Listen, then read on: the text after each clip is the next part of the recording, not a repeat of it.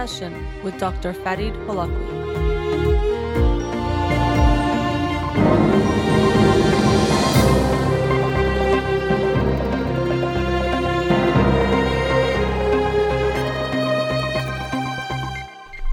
Good evening. Welcome to In Session. I'm your host, Dr. Farid Holakouee, and I'll be with you for the next hour here on Radio Hamrah. Studio number to call in 310 441 0555.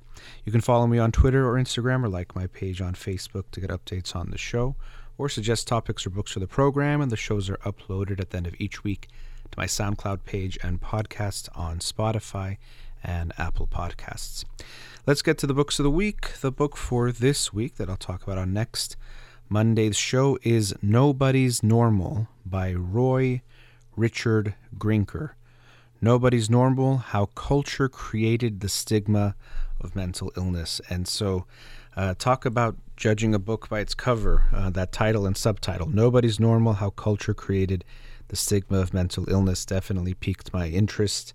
And I'm very curious to read this book to see what Roy Richard Grinker, who is a professor of anthropology, has to talk about of how culture has created the stigma of mental illness. So I've had this book for a couple of weeks and really wanted to uh, read it soon. So I'm glad I'll be reading it and sharing it with you on next Monday's show.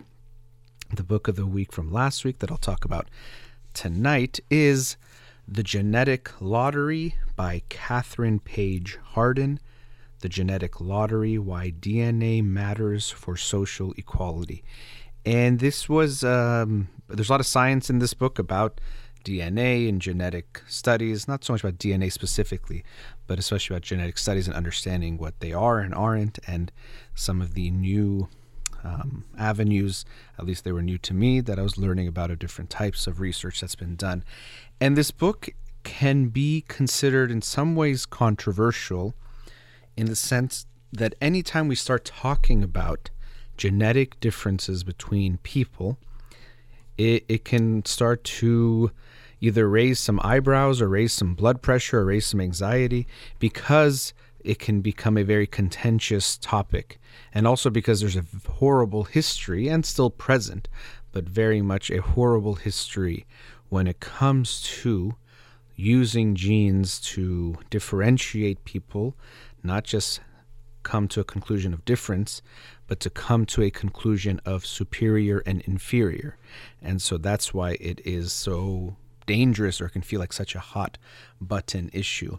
And I might share throughout, or maybe in another segment, about my own feelings or recognition of anxieties I can have when looking at studies that are um, trying to understand the differences between individuals genetically, especially when it comes to certain factors, and how that makes me feel about it. Because I of course, want to be objective and we all strive to be objective, but we also have to all recognize that we have our biases, we have our wants for certain things to be a certain way, and it's important to be aware of that rather than deny that. I know many people would like to say, No, I'm perfectly objective, I'm not biased, I just want to know the truth.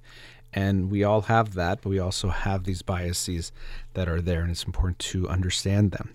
And so uh, when people hear about a book looking at DNA and related to social equality, for some people, those things can seem at ends with each other. Because as she talks about in the book, uh, both sides of the political aisle might look at these types of things differently.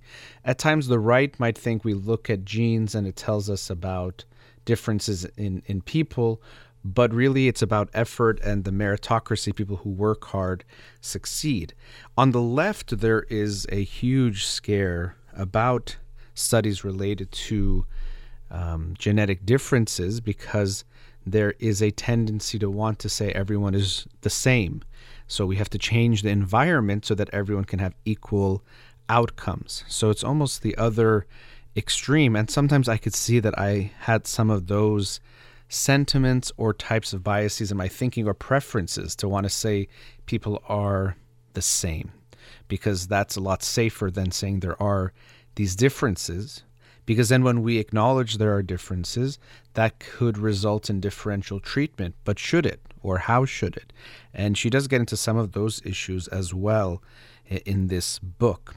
So, going back to that history, which relates to why people, especially on the left, might be wary of any subjects or um, studies that are looking at genetic differences between um, individuals, there is a horrible history of of judging people as superior, inferior, and then using genes or um, hereditary factors to say this is why some people are superior, inferior, and specifically, there's a whole field or concept of eugenics, which has been used in different times of history to essentially say because some people are genetically inferior and others are genetically superior, we should keep breeding those who are superior and even um, sterilize certain individuals or groups who are deemed to be somehow inferior or do all sorts of other horrible things because these people are less human than others. And usually uh, and those types of words have been used to describe for example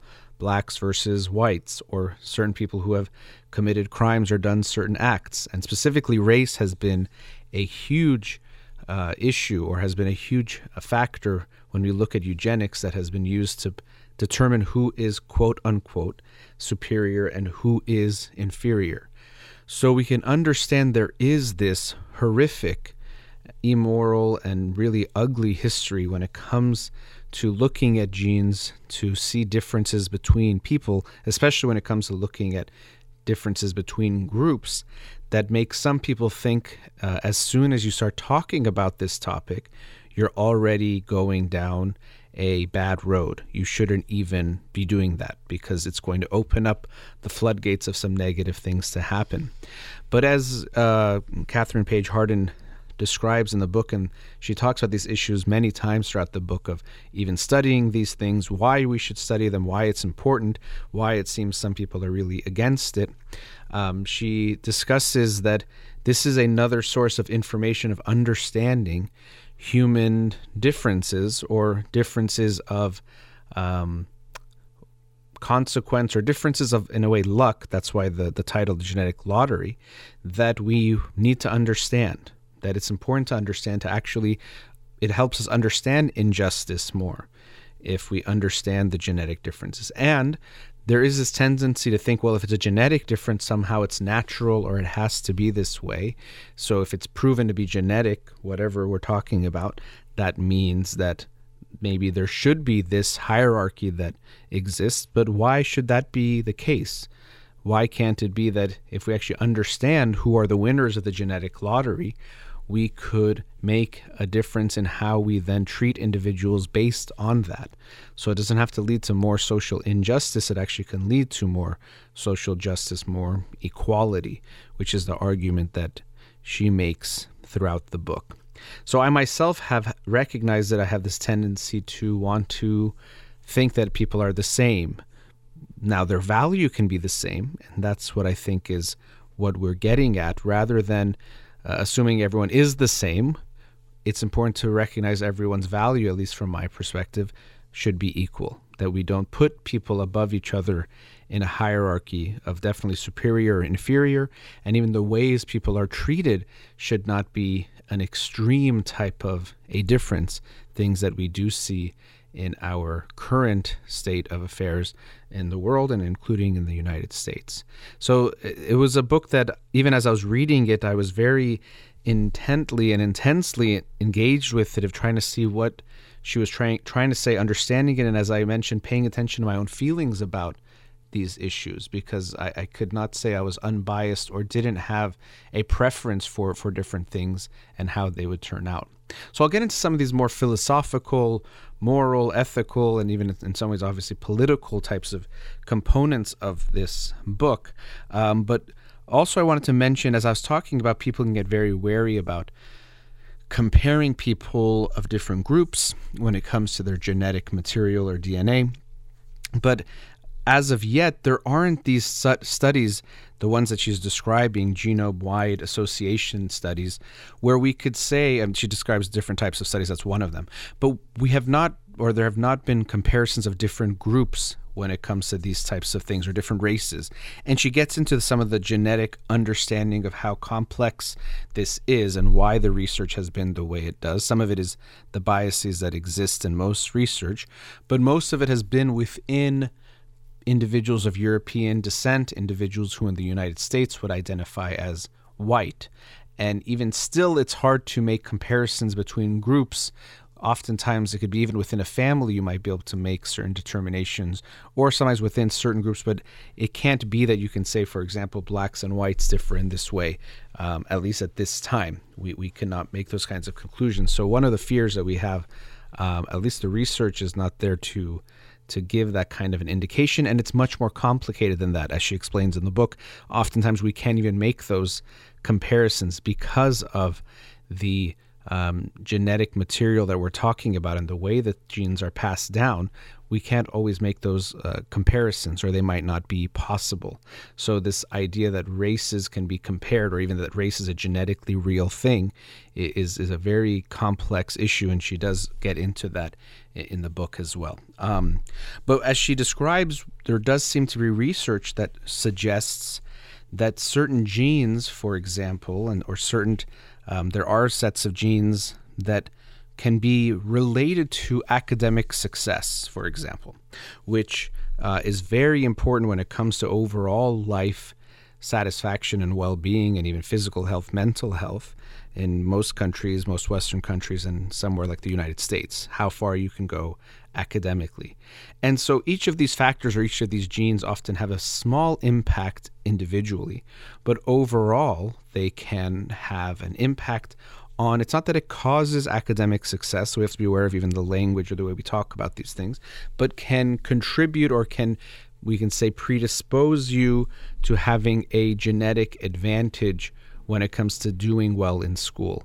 Even something like being a morning person, what's sometimes called to being uh, described as being a lark compared to being a owl, like a night owl. So larks are individuals who prefer waking up earlier. Uh, an owl, night owl, would be someone who likes to sleep later and wake up later. And so, because of how our school systems are set up, or school days are set up, if you are a morning person, if you're way of an awake and sleeping is that you prefer being awake in the early morning, you're going to be at an advantage when it comes to doing well in school.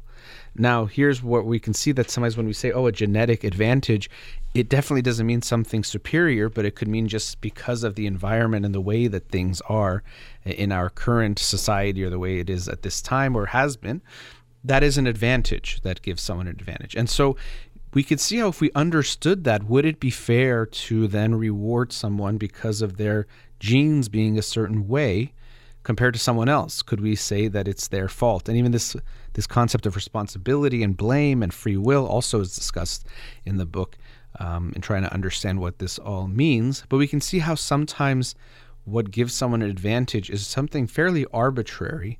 And even if it wasn't, maybe we shouldn't have such a big difference. But why should someone be given some kind of an advantage because of that? So, nonetheless, taking uh, as zooming out again, there are these ways of looking at certain factors that might contribute to an individual having a genetic advantage.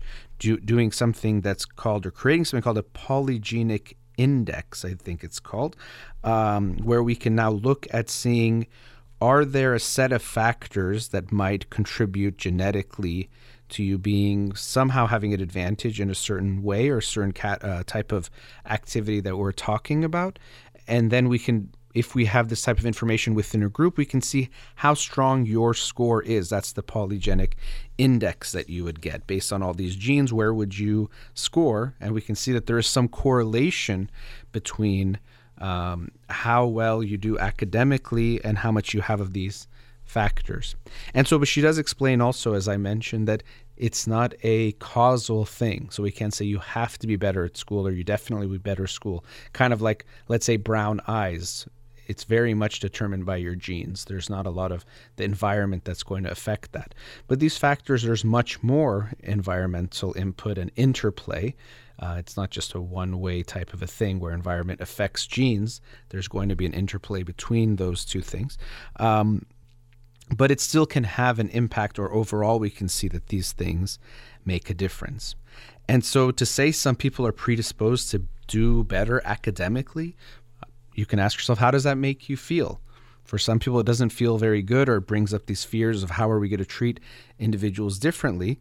But I also think what I felt reading this book is that one of her points was we're trying to just, in understanding whatever it is, we're understanding the world, people, uh, different factors that affect how well people do in life in different ways.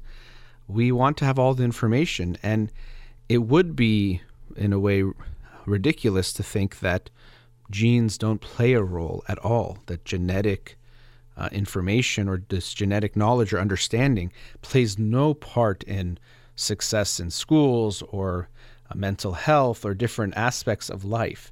It wouldn't make sense. And it does seem that we're more comfortable saying, for example, yes, genes are related to height, or genes might be related to autism, or related to being born deaf. We can be very comfortable with those things. But when people talk about success in school and success financially, those types of things, people can feel a lot less okay with it because I think it brings up these tendencies that what if it's used or it initially just automatically feels like it's going to be a way of distinguishing people as being superior and inferior, and people, uh, rightfully so, are not okay with that. But because of that, they won't even start the conversation. And as she talks about in the book, what happens is when people on the left are not willing to even open these conversations, will say the research is pointless. We shouldn't even be doing this type of research. It's a wrong place to begin. What happens is actually those who have bad intentions, who are very racist, who want to use this information in negative ways, they will actually get the information and twist it and put it in a way that actually puts forward their arguments more strongly. So, actually, by ignoring it, we're allowing it to be used as a weapon in the wrong direction.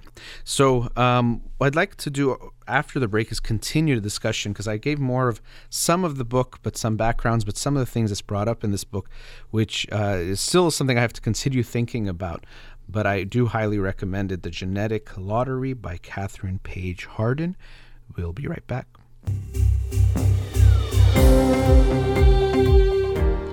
Welcome back. Continuing the discussion on the book The Genetic, Genetic Lottery Why DNA Matters for Social Equality by Kathryn Paige Harden.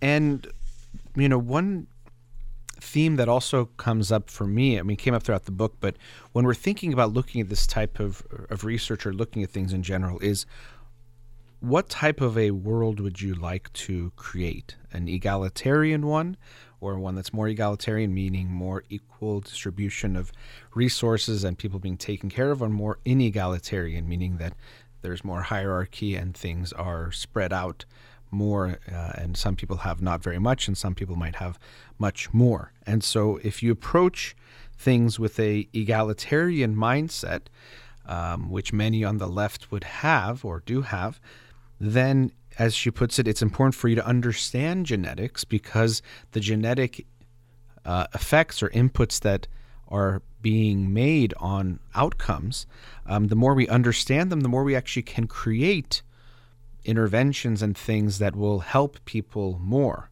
So, not knowing it doesn't help us at all. Knowing it can help us um, actually make a better impact, make things more fair. And she also shares some of the philosophy uh, or some quotes from John Rawls, which I'll share, I think, at the end of the segment.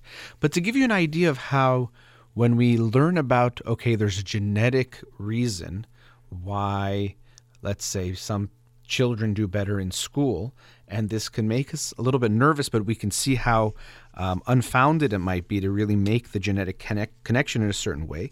Um, she shares from uh, sociologist Sandy Jencks in 1972 came up with this type of a thought experiment to make us recognize, you know, what it might look like when we say genes lead to a uh, contribution or, uh, let's say, an advantage in academic success or disadvantage. So, uh, this is from Sandy Jencks in the book uh, The Genetic Lottery. If, for example, a nation refuses to send children with red hair to school, the genes that cause red hair can be said to lower reading scores. Attributing redheads' illiteracy to their genes would probably strike most readers as absurd under these circumstances, yet that is precisely what traditional methods of estimating heritability do. So we can see this example. I think it does. When I read it, I was like, oh, that's very good example of showing how uh, it could be there's gen- a genetic reason or a genetic explanation for a certain characteristic or outcome, but because of the environment, because of laws, because of what could be, let's say, something like systematic racism, or in this ca- case, hair colorism, um, we could then see that it's not because of those genes creating some outcome, but the environment that is that is creating that. And that's what we we do see in the United States with a lot of these issues that it is a lot of the the system that is creating these outcomes, um, not necessarily the genes. But I think we also don't know that so well because the, studies haven't been done yet, or enough hasn't been done yet to understand those things. But we can't shy away from that. We need to continue to do the research and embrace it uh, head on. Um, she also says, you know, some people have a hard time holding many of the arguments together. It becomes very black and white. So here she says both things can be true at the same time. Genetics can be causes of stratification in society, and measures to address systematic social forces can be effective at enacting social change. So there can be genetic influences on things, but also it doesn't mean we can't do things to make a more just society or to equalize things or to uh, have interventions to help individuals, let's say, or to um, change the environment to make things more fair. So just by acknowledging that genetics can play a role doesn't mean that's the end. Although that's what sometimes people think. If it's genetic, then it somehow absolves society of having to do something about it or that that makes it somehow fair which i think this points back to these notions of inferior and superior that we have had throughout history still have and can still i think even unknowingly fall into. Because let's say someone has an advantage that makes them more likely to do well academically they're just born into that.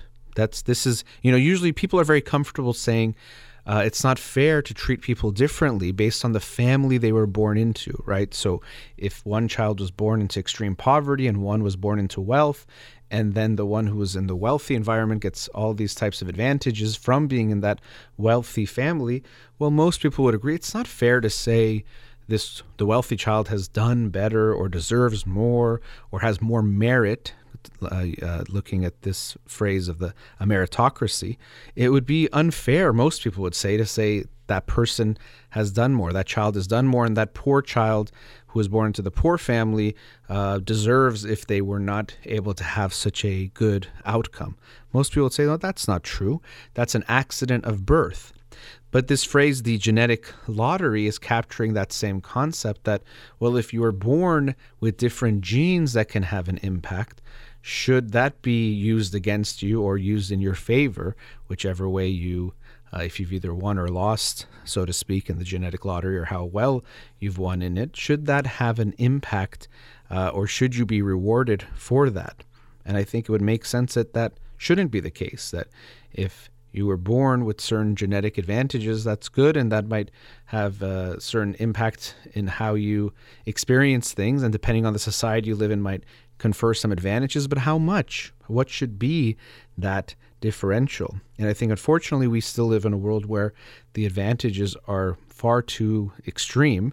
Uh, and should there be any advantage at all, that's something that we, we should be thinking about and looking at. So, this book did make me have to ask myself some interesting uh, questions or some pretty difficult questions of trying to answer what, what should it look like, what is fair, um, but I do think she made her arguments quite well in the book in trying to understand well, if this is the way um, that that things are, some people are just genetically more lucky, so to speak.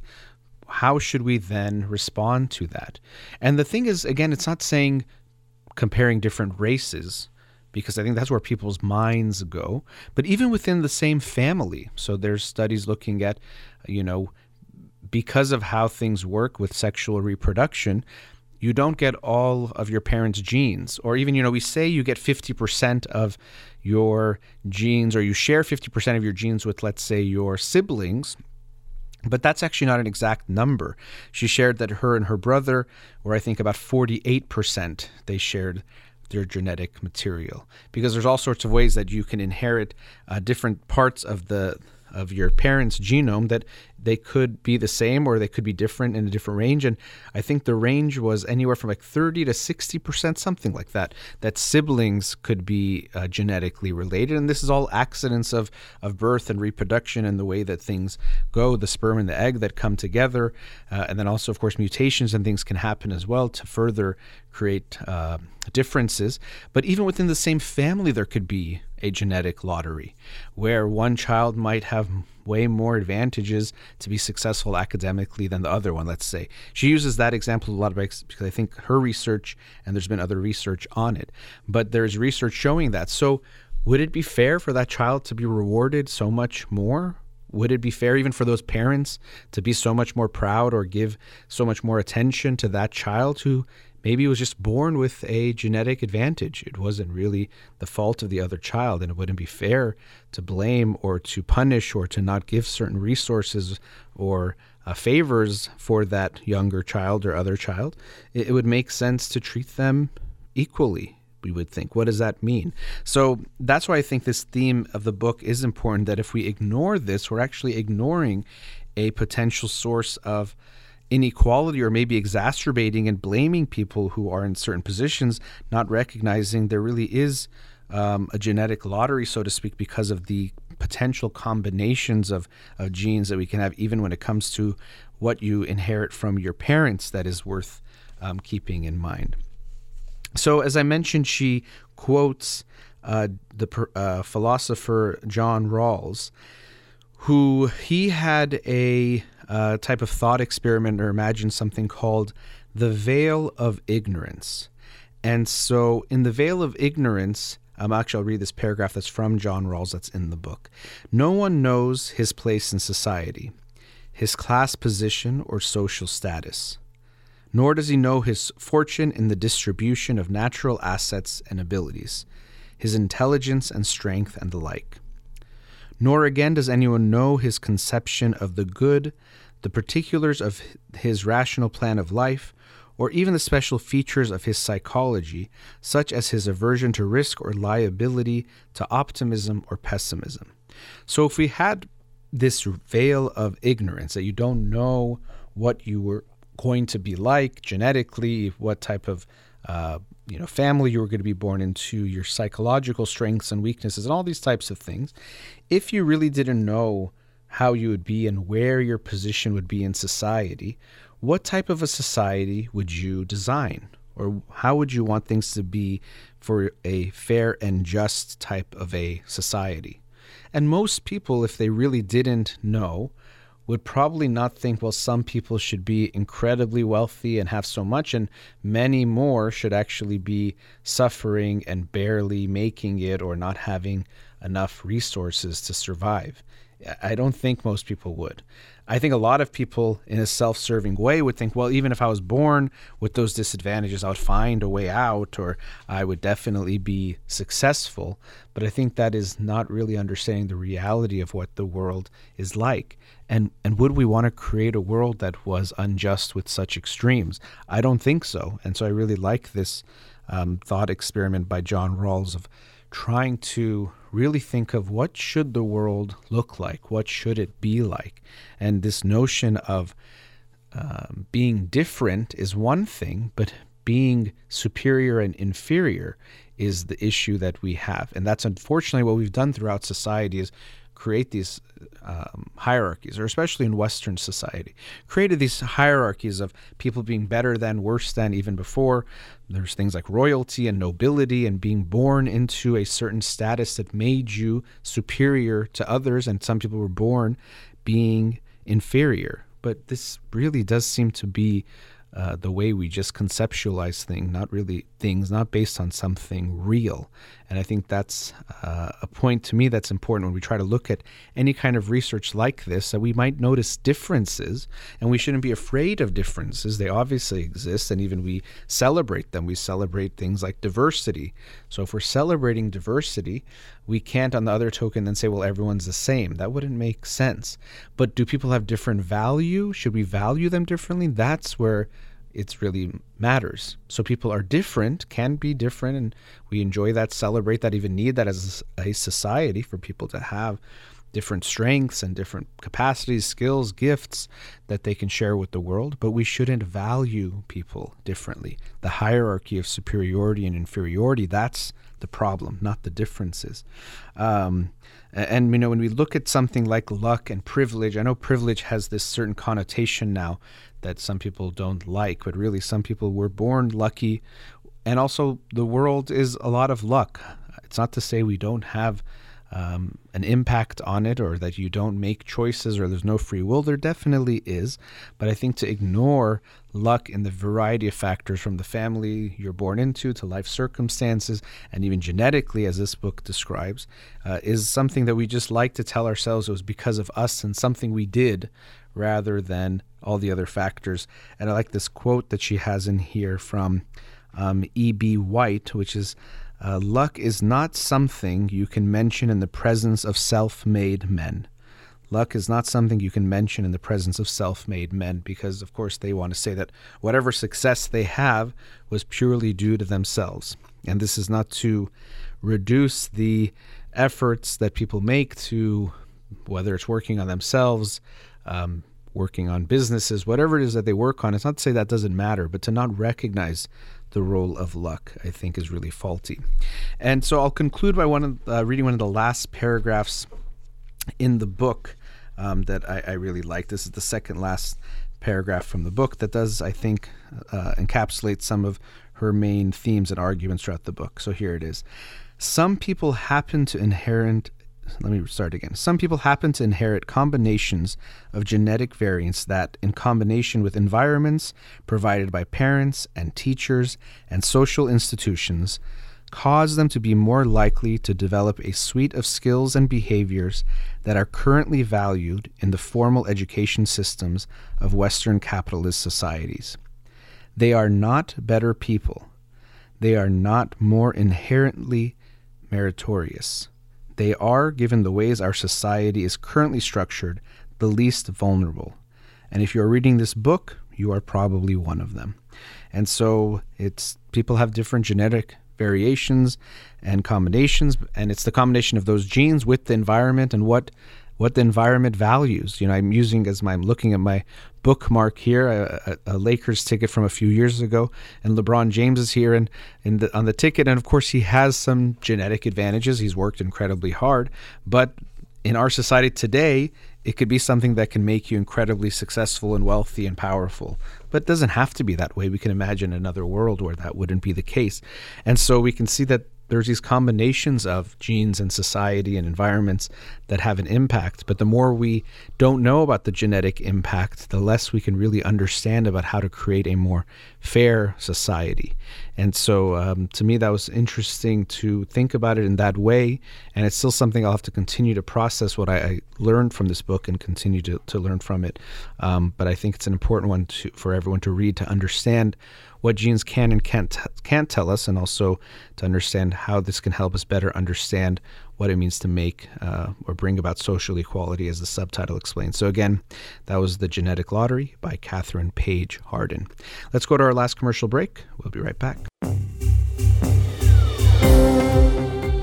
Welcome back. So today I was talking about the book.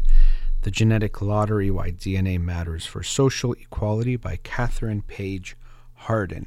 And so in life, we have basically come into this life with a lot of different lotteries that we've won, lost, or to different degrees uh, won or lost. And as I mentioned, there's this phrase that comes up where you've probably heard privilege.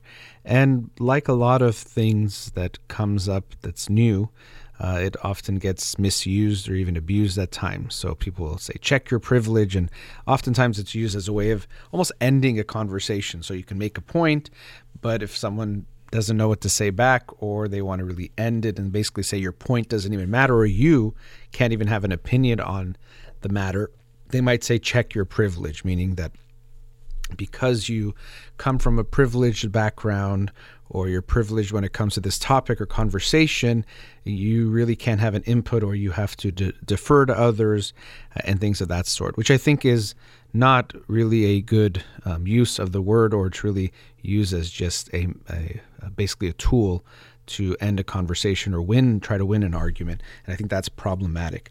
But I do think, in the context of reading a book like this and just thinking about life in general, that it's important to recognize that we have well or you know looking at yourself what types of ways maybe you have been lucky or unlucky as well but have been lucky.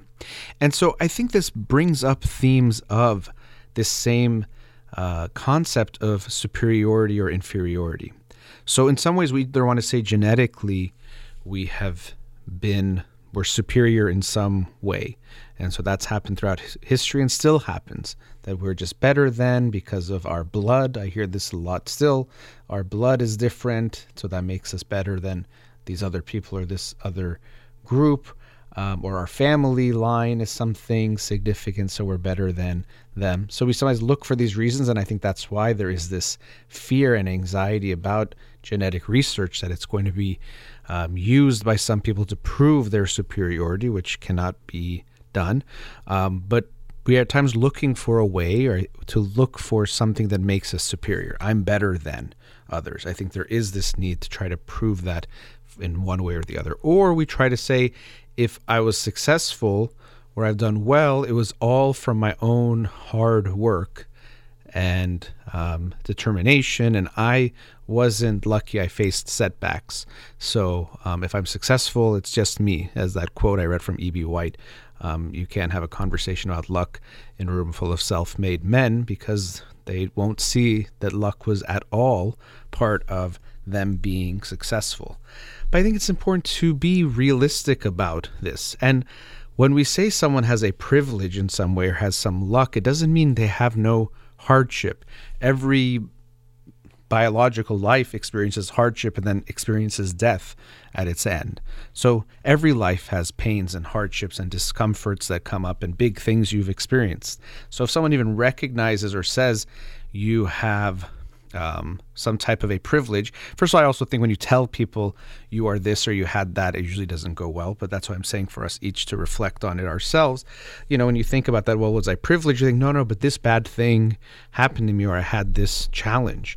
And both of those things can be true. You can be privileged, let's say, to be born into a certain family or to be born at a certain time or a certain part of the country or the world or different things that gave you an advantage, but you also experience hardships. I actually could be certain that it's going to be both, that you have some advantages, but you also experienced hardships. It's not going to be one or the other. So it's not that either you experience pure hardship or pure privilege.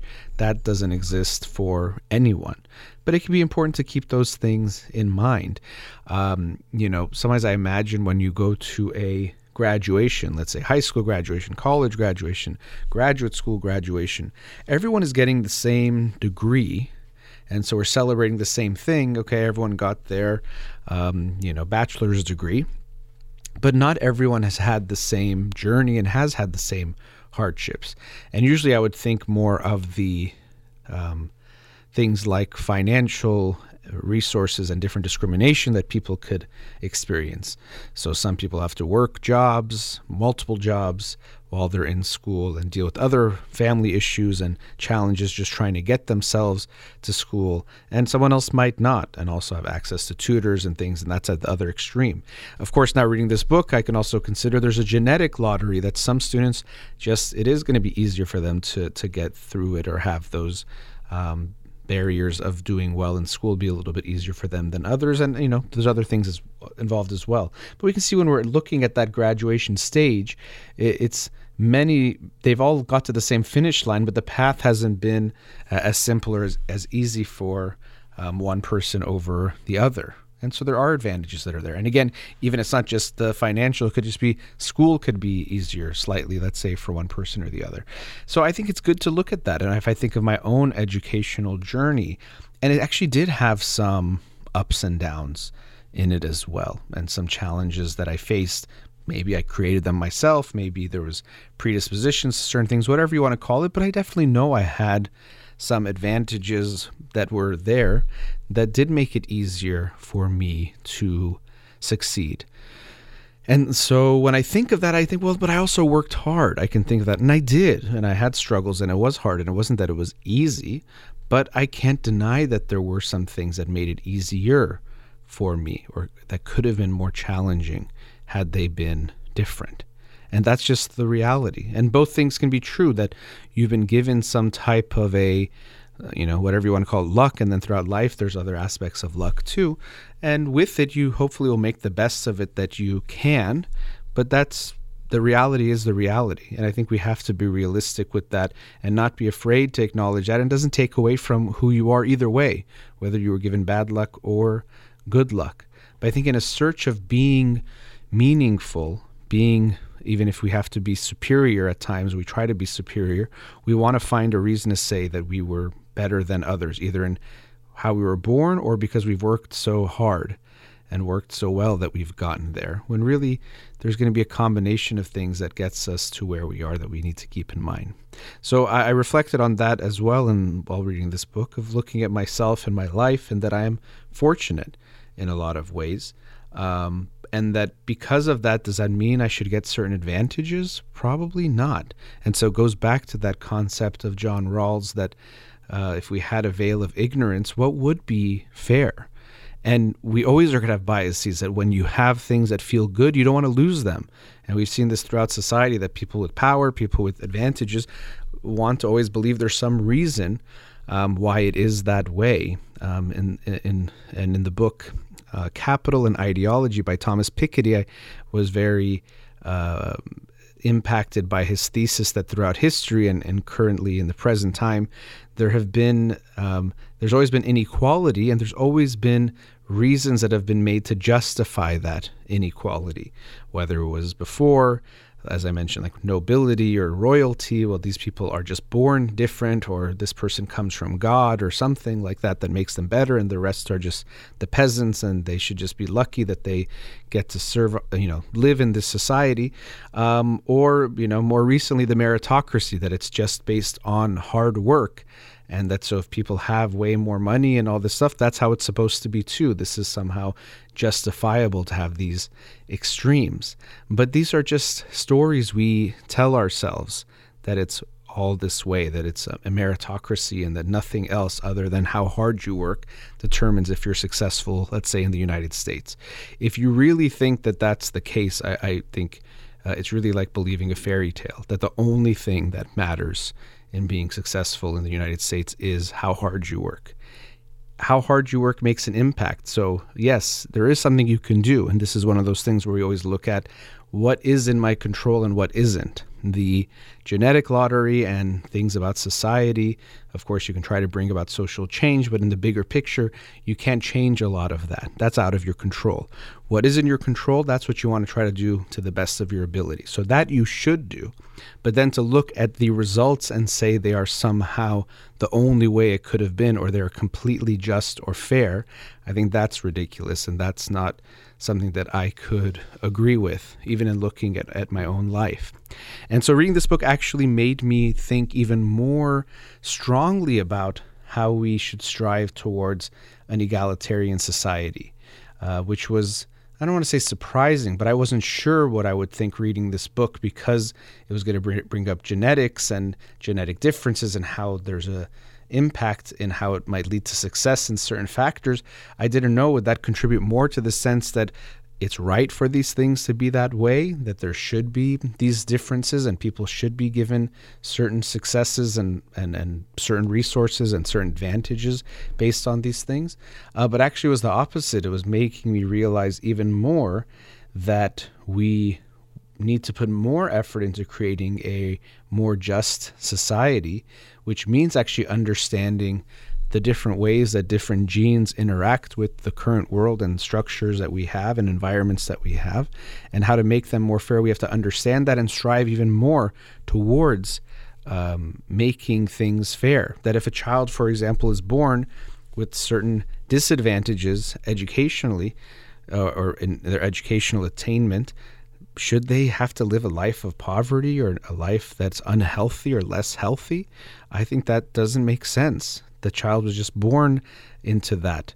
Uh, going back to this concept of it's not just about the family you were born into, as far as, let's say, wealth or poverty or educational attainment, socioeconomic status, as we hear a lot of times, there's a genetic type of component to it as well which I think does bring up always a sensitive issue, but I hope it isn't one that we shy away from. It is one that we embrace and go into because I think it is going to be necessary to create a more just society.